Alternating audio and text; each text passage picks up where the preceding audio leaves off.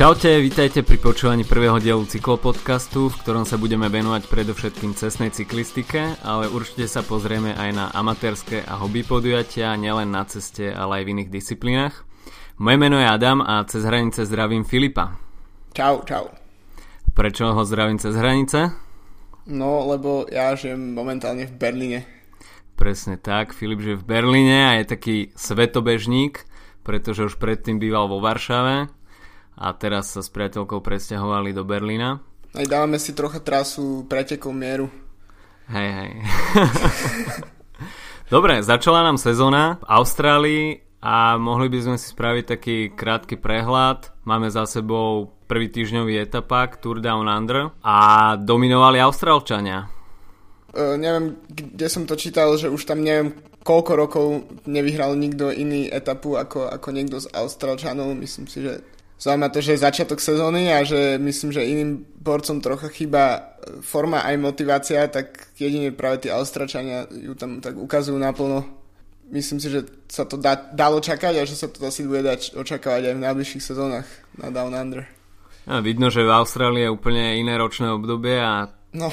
miestni borci sú na to asi zvyknutí, kdežto Európania tam veľa vody nenamutili zatiaľ. Ale uvidíme, no. Už je v Austrálii na mieste Čínu aj Chris Froome, takže bude ready na ďalšie preteky. Ale veľmi zaujímavá bola dominancia Caleba Juvena, ktorý ovládol všetky šprinterské etapy, dá sa povedať. A Richie Porte kráľoval vo všetkých horských dojazdoch. Zaujímavé dianie. Ale čo bolo ešte zaujímavé, tak to bolo spôsob, akým Caleb Juven všetky tie šprinty vyhral, kde vlastne všetko bolo, dá sa povedať, takmer o dĺžku bicykla a nemal tam, dá sa povedať, žiadnu konkurenciu. Tam dobre mu zapracoval uh, Kluge, ten borec, čo došiel z, z IM Cycling. On myslím na Jere vyhral minulý rok etapu a mu dobre zapracoval vo Vlačiku, ale tak musím tak povedať, že to bolo trocha s prstom v nose pre, pre Kaleba lebo to boli také dominantné šprinty, že, že, že ťažko zvyšok sezóny budeme, už asi nevidíme až také podľa mňa dominancie. A som veľmi zvedavý, že, že, že či bude schopný si túto formu preniesť do, do Európy, pretože už v minulých rokoch to vyzeralo celkom, ako už sa roky o ňom hovorí, ako že to je proste nová generácia šprintera, on a Gaviria a myslím si, že, že kým Gaviria už presvedčil viac v Európe podľa mňa ako, ako, ako, ako UN.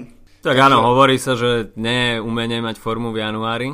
Každopádne sezónu odštartoval skvelo a aj keby že už v Európe nič nevyhrá, tak nemôže nikto na neho povedať krivé slovo. Určite dopadne lepšie ako Cannondale Drapak minulú sezónu.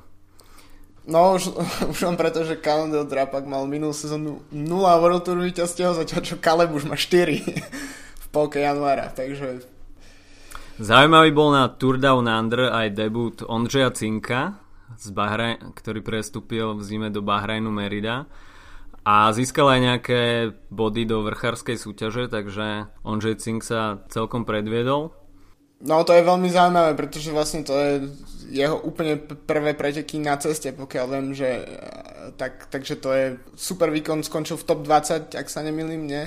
V generálke a proste Eh, bude to veľmi zaujímavé. Som zvedavý, či ho, či ho Bahrain pošle na nejaký, na nejaký Grand Tour, napríklad pomáhať Nibalimu alebo Izagiremu. Je to možné. Mohli by sme si ešte spraviť taký krátky prehľad zimných prestupov, pretože to prestupové pole bolo celkom dosť horúce. Asi najžiadanejším artiklom bol Peter Sagan, to asi nikoho neprekvapí. Ale ten prestup sa na rozdiel od uh, toho prestupu, ktorý bol pred dvoma rokmi do Tinkofu, bol vybavený celkom dosť rýchlo. Nebolo tam žiadne naťahovanie, SMS-kovanie s Olegom a postovanie provokačných obrázkov cez Twitter, Instagram, Facebook a všetko možné. Takže toto bolo vybavené celkom rýchlo. Ale celkom naťahovanie bolo ohľadom Purita Rodrigueza no, tak to je. a jeho konca, ne, nekonca kariéry. To je jediný človek, ktorý dokázal dvakrát v priebehu roku ukončiť kariéru. to je naozaj... Uh, myslím, že tam proste išlo čisto o to, že, že, že Bahrain sa snažil ešte na poslednú chvíľu, keď nebola istota toho, že či bude 17 alebo 18 tých tímov v, v World Tour, tak, uh, tak sa rýchlo snažili ešte získať nejaké body nejakými prestupmi a tak zlakali Purita a potom keď sa ukázalo, že licencia je v suchu, tak Purito si mohol povedať, že OK. Kto vie, čo sa stalo s tým Canyon Bikeom, ktorý mu vlastne Kaťuša darovala? Ťažko povedať. Zaujímavý bol aj prestup uh, Johna Degenkolba mm. z Giantu do Treku Segafredo do treku Segafredu takisto prestúpil Alberto Contador, ktorý, ako sám povedal, stále si trúfa na víťazstvo v Tour. No, to uvidíme. A zaujímavý prestup bol takisto Sepa Fan Markeho do týmu Cannondale Drapak. No, to je celkovo uh, veľmi zaujímavé a som zvedavý, že, že čo z toho vyjde. Ešte aj s tým, že, že Cannondale zlákal Taylora Finneyho, ktorý sa potom zranení spred dvoch rokov snaží stále reštartovať svoju kariéru a nejak tam už nie je to toľko nemá toľko príležitosti sa ukázať ako predtým. Takže myslím si, že zmena z BMC, ktorý podľa mňa BMC ako tým nie je vnímaný najpozitívnejšie v celom pelotone a myslím si, že má tendenciu šikovných jazdcov trocha by som, nechcem povedať slovo, že zničiť, ale trocha ich proste poslať na druhú kolaj, tak možno práve v Cannondale, ktorý potrebuje body a potrebuje sa ukázať v jarných klasikách a podobne, tak myslím, že to môže byť veľmi zaujímavá kombinácia títo dvaja. A Michael Matthews ešte opustil Oriku a zamieril do týmu Sunweb. Podľa mňa je to zaujímavé z toho hľadiska, že sa Orika rozhodla, lebo ve, tak o tom, že on a Gerans sa nemajú až tak v láske, tak to vieme už od, od, od uh, šampionátu v Richmonde, kde proti sebe šprintovali a čo možno stálo Matthewsa lepšiu pozíciu, ako bol, uh, ako bol Strebro. A je zaujímavé, že Orika si roz, sa rozhodla nechať si Geranca na sklonku jeho kariéry, ako, ako si nechať Matthewsa, ktorý predsa len ešte práve po mne jeho vrchol príde, hoci tiež už není najmladší, ale to, to prekvapilo práve aj mňa, že vlastne Kerans, ktorý má pred sebou možno 2-3 sezóny, tak ostal v Orike a dostal prednosť. No, ťažko povedať, čo sa udialo v, vo vedení toho týmu, ale myslím si, že Matthews má určite väčší potenciál do najbližších rokov ako Simon Gerans. No, ešte tiež je to k Orike ešte môžem povedať, že je tam proste výrazný, výrazné to, že sa ten tým transformuje z toho kedysi známeho ako neviem, ako tímov, tímovo-časovkársky tým plus nejaký uh, povedzme šprintersko-klasikársky na, na Grand Tour tým majú troch veľmi nádených jazdcov na, na, na celkovú klasifikáciu môžu na, každý, na každú Grand Tour nasadiť proste mladého jazdca a, a bojovať o pódium. A to o Chávezovi a o Jejcovcoch.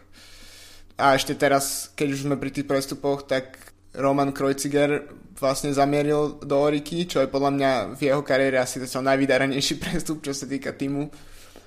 Tiež si myslím, uvidíme ako sa tam Romanovi bude dariť, ale každopádne pri týchto troch jazdcoch na celkové porade bude Roman dobrým superdomestikom pre nich. A Orika má ešte tú výhodu, že na Grand Tour nepresadzujú vyslovene iba jedného lídra, ale vždy počítajú aj s nejakým záložným lídrom. Takže až by sa lídrovi niečo stalo počas Grand Tour, tak Roman pokiaľ by bol vysoko v celkovom hodnotení, tak by mohol prevziať rolu lídra týmu a ísť na celkové poradie. Takže... Tak už to párkrát ukázal, že keď, keď okolnosti mu prajú, tak to ide. Ukázal to aj minulý rok, v podstate potom, čo Contador vypadol, tak tú desiatku si tam zajazdil Ne, myslím si, že to je, e, že nejaký potenciál tam určite, nemyslím si, že pôjde na to, že v prvom týždni stráti pol hodinu, aby, aby sa odpísal.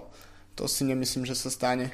Takisto prestúpil Leo Koenig do Bory Hansgrohe, ktorý si chce plniť tú líderskú pozíciu, čo sa mu v Sky za tie dva roky nepodarilo a nič nenaznačuje tomu, že by ďalší super domestici zo Sky v budúcich rokoch neodchádzali, lebo ten pretlak je tam obrovský a a, už problém, aj, a už sú aj, tam problémy. už aj Geraint Thomas a Woutpost naznačili, že by chceli byť lídrami na Grand Tour, mm. takže uvidíme, ako plus je tam, Sky. Plus je tam Landa, uh, ktorý nenaplnil potenciál minulý rok, myslím si, že tam tiež tiež ešte má čo ukazovať. No a samozrejme celý tým Sky mal potom celkom rušnú zimu, podľa mňa, so všetkými tými uh, vypovedaniami pred britským parlamentom a podobnými vecami súvisiacimi ešte s, s Vigginsom a jeho mm, liekmi na alergiu. Lekárskymi výnimkami. Lekárskymi výnimkami, ro, hej, rozmýšľal som, ako sa to povie po slovensky. TUI. Ale, uh, no, takže myslím si, že už aj Froome sa vyjadril, že e, nedrží 100% stranu s šéfom Sky Brailsfordom. Myslím si, že tam tak ako už sa to mnohokrát stalo v posledných rokoch, proste dominantný tým môže skončiť. Možno, e, ak proste sa Sky stiahne do konca budúceho roku, tak je možno, že budúci rok si budú musieť všetci lídri zo Sky hľadať nový tým. Mohli by sme sa späť vrátiť e, k programom GC na nasledujúcu sezónu. Veľmi zaujímavý krok spravil Nairo Quintana, ktorý ohlasil, že pôjde aj Giro, aj Tour de France a uvidíme, či s Girom v nohách sa pokusí zosadiť strónu Chrisa Frooma. No neviem, no za, keď to prvýkrát ohlásil, tak som si popravde povedal, že Tour už má svoj, svoje žlté tričko, že Nairo po, po nebudem schopný dať proste zosadiť Fruma.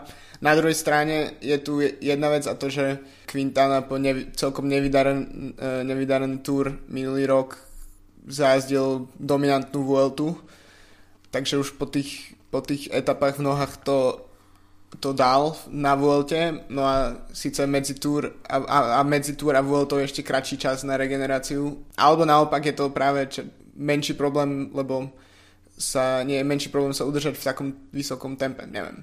Neviem, či sa mu podarí to, to double. Myslím, že má na to, asi potenciálne, keď sa tak spätne pozerám na Contadorov pokus pred pár rokov, tak si myslím, že potenciál Quintanu je väčší asi, ale myslím si, že Tour by dal asi iba v prípade, že Frumovi sa niečo stane. Proste tak ako pred troma rokmi.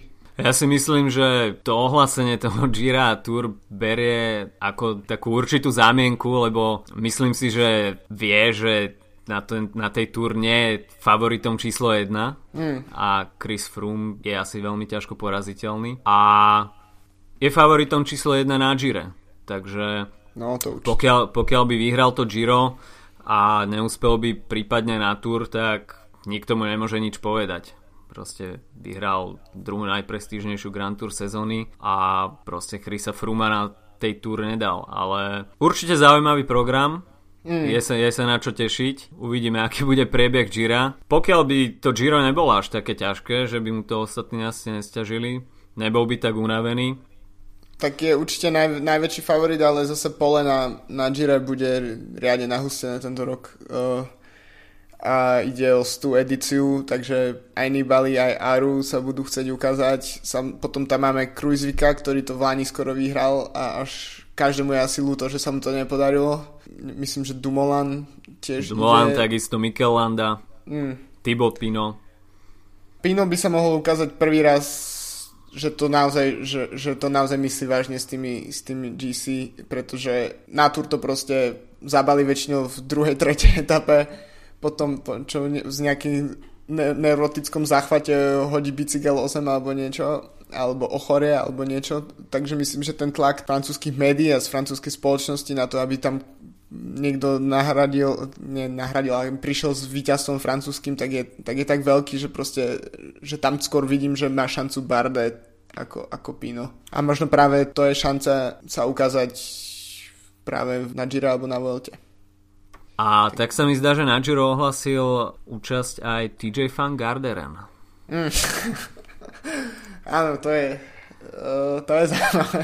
Aby som objasnil, TJ Fan Garderen to je náš obľúbený jazdec, Hej. ktorému to však nejako na Grand Tour nevychádza, ale asi by sme mu to už dopriali, aby sa mu aspoň jedna tá Grand Tour vydarila. Jasné, záhradníkovi proste treba dopriať. Uh, neviem, no, neviem, posledné sezóny proste nedokážem to už brať jeho, jeho útoky na, na víťazstvo v čomkoľvek, nedokážem proste brať vážne a príde mi, že, že jeho dôvody odstúpení z, z Grand Tour a z pretekov sú, neviem, samozrejme nie som v jeho hlave, ale, ale prídu mi také pomerne bezdôvodné, že kým iní borci by zatli zatli zuby, tak a išli by ďalej, tak, tak uh, e, TJ proste nedojazdí. Takže neviem. Ale jemu by možno práve prospelo niečo, čo, čo možno prospeje e, Taylorovi Finimu a to zmeniť tým. A možno by nebolo na škodu ani keby, že zamieri do nejakého amerického pro-conti týmu na jednu sezónu. Znova by možno vyhral nejaké preteky a mohol by sa vrátiť do World Tour s trošku vyšším sebavedomím. No jasné, tak uh, na to, aby keby naozaj zautočil na, neviem, Tour of California, tak na to proste má. No, to nikto nebude hovoriť, že, že, že nie je schopný tak podujatie vyhrať. Uh, boli už aj ohlasené divoké karty na Giro a takisto už aj na Tour. Veľmi zaujímavé boli tie nominácie na Giro, kde vlastne sa dostali iba dva talianské prokontinentálne týmy, Bardiani a Villiers-Selle Italia. A Prekvapivo ostali na prázdno Androni Giocattoli a Nipovini Fantini. Mm. No, je to, je to zaujímavé, lebo popravde ja som očakával, že na té výročie Gira proste, že možno pôjdu, že možno ani tu, lebo tak všetky sezóny dozadu bol 3 plus 1, 3 talianské plus niekto iný. No a, a ja som popravde očakával, že, že na té Giro proste budú 4 talianské celky a že Taliani sa budú chcieť ukázať po tom, čo vlastne prišli o svoj posledný World Tour team, keďže Lampre je teraz UAE ropný tým. Takže je to podľa mňa dosť je to dosť divný krok, oni zjavne RCS má na to svoje dôvody. Ja, nemyslím si, že, že ani Gazprom, ani CCC, akokoľvek mi je CCC sympatické, keďže mám moje, na, na moje napojenie na Polsko, tak si nemyslím, že proste by zajazdili lepšie preteky ako, ako tieto dva talianské týmy. Pretože tá motivácia je tam úplne iná. Hej, myslím si práve, že CCC minulé Giro nepredviedlo, dá sa povedať, nič. Nič. No. Gazprom vyhral uh, jednu horskú časovku, ale to bolo tiež všetko, dá sa povedať. Takisto ma táto nominácia prekvapila. Myslel som si, že talianské týmy sa tam objavia vo väčšom počte a už sa objavili aj hlasy, že táto nenominácia bude pre tieto dva týmy dosť likvidačná a uvidíme, že ako budú mať sponzory motiváciu, aby sponzorovali uh, tieto dva týmy aj budúce sezóny.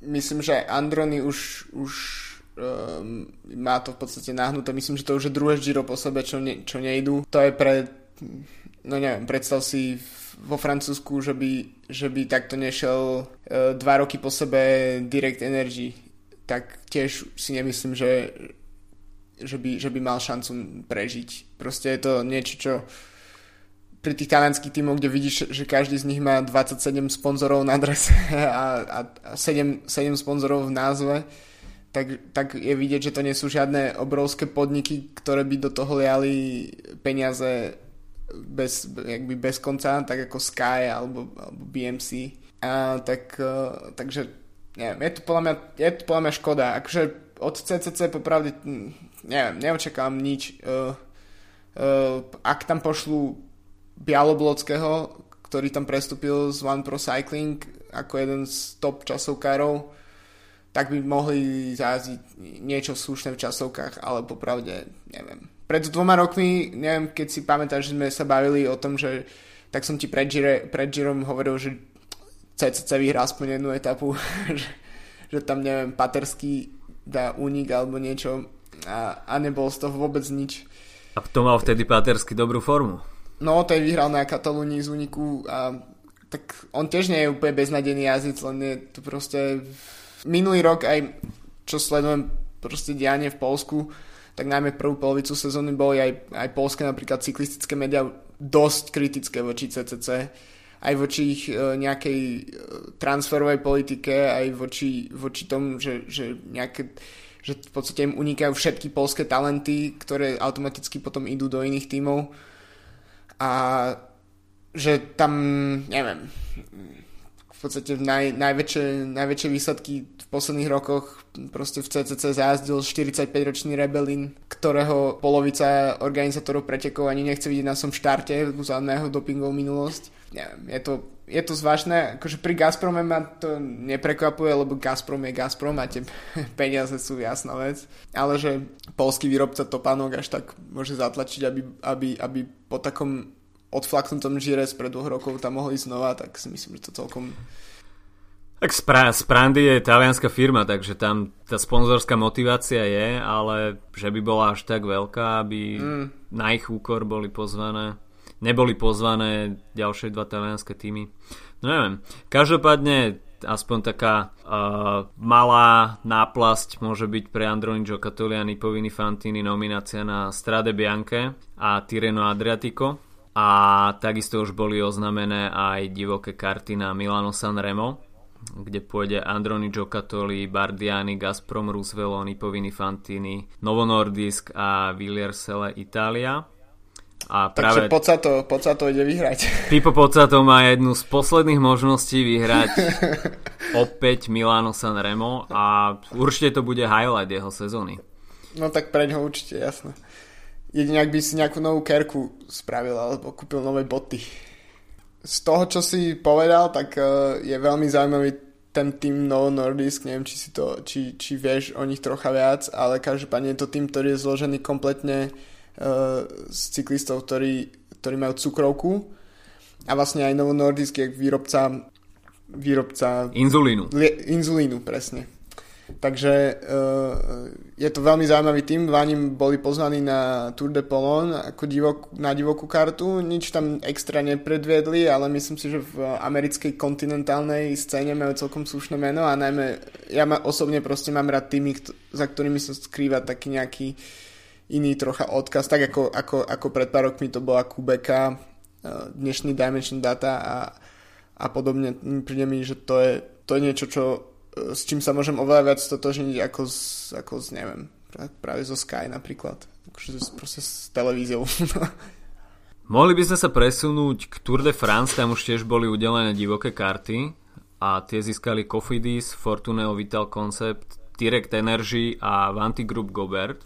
Tu je aspoň vidno tá línia, že Francúzi svoje týmy nominujú a Taliani svoje týmy nenominovali, takže myslím si, že Francúzi idú tou dobrou cestou a Taliani sa snažia možno tú cyklistiku viacej globalizovať, ale na úkor svojich vlastných tímov.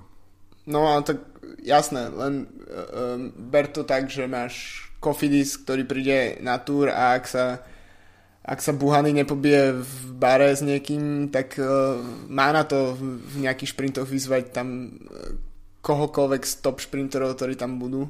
Pretože keď je vo forme, tak to dokáže takže si myslím, že to už len to, keď je tam Kofidis a, a má tam šprintera a hneď je to väčšia šanca, že proste budú francúzske etapové víťazstva. Jasné, tá kvalita tých francúzskych tímov je úplne niekde inde.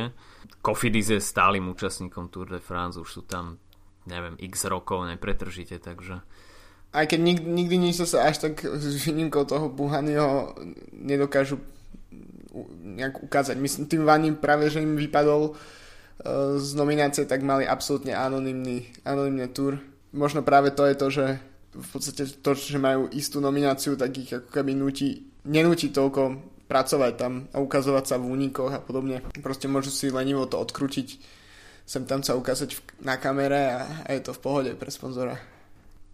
Cez víkend uh, budú aj majstrovstvá sveta v cyklokrose v mm. Luxembursku, mm. kde si to medzi sebou rozdajú Wout van Aert, Mathieu van der Poel a uvidíme, kto sa pripojí do tohto súboja, pretože obaja bývalí majstri sveta boli posledný týždeň zranení a posledný pretek svetového pohára v Hügerheide vyhral Lars van der Haar a pozeral som kúsok z týchto pretekov vlastne nie, to boli ešte predošlé preteky predošlé, predošlé mm. preteky uh, Zoldery. Tam vyhral práve Wout van Aert dosť veľkým rozdielom. Bolo tam dosť veľa blata, takisto aj v pasážach, kde by sa dalo jazdiť na bicykli, tak uh, jazdci bicykle tlačili, hlavne v zjazdoch. A vzniklo také zaujímavé video na YouTube, kde sa opäť začalo špekulovať o mechanickom dopingu.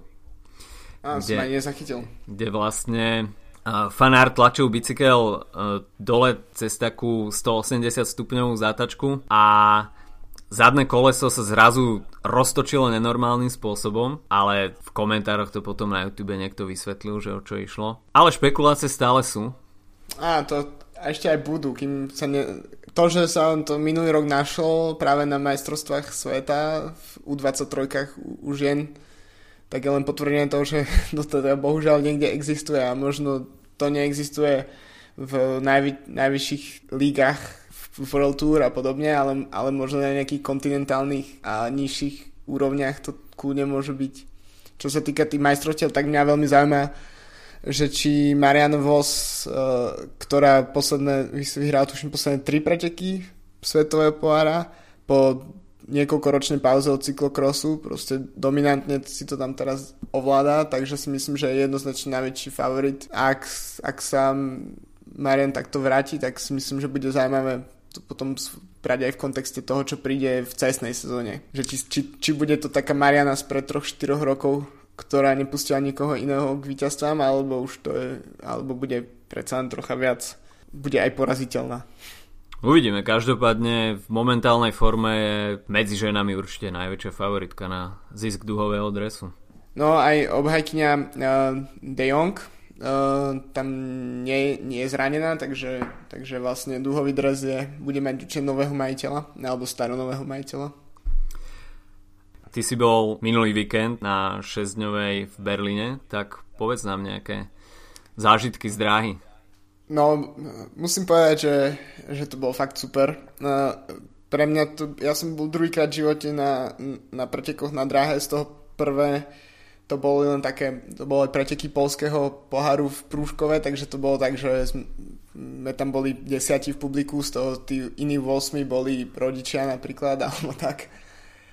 Ale túto atmosféra proste na tej 6 plná hala, krásny velodrom, svetla, tam otrasná hudba na plné pecky a no, proste tie šesťdňové, to nie, je to nie, niečo úplne iné ako keď, keď, keď napríklad vidíme v televízii zábery z majstrovstiev sveta alebo z olympiády, z drahy.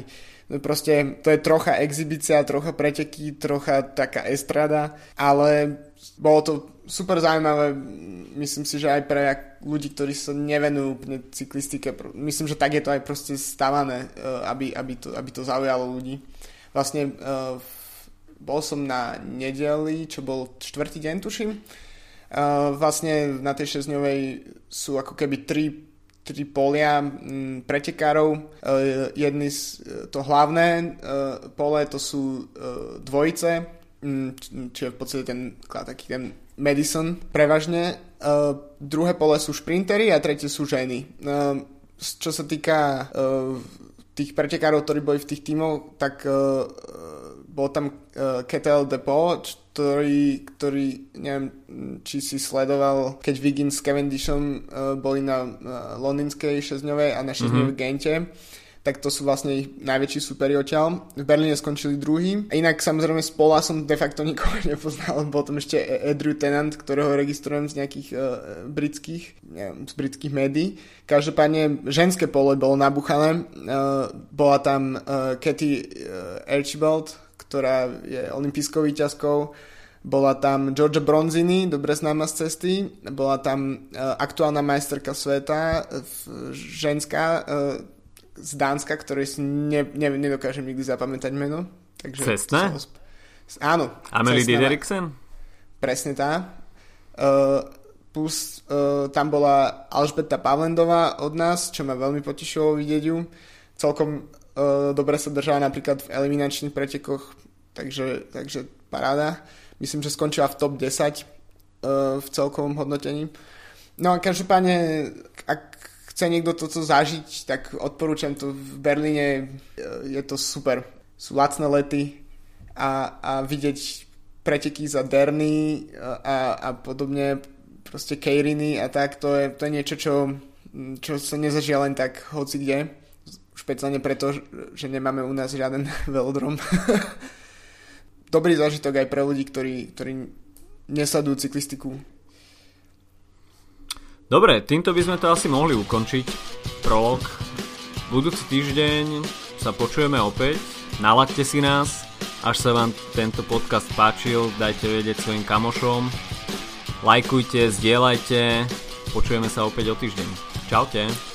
Čau.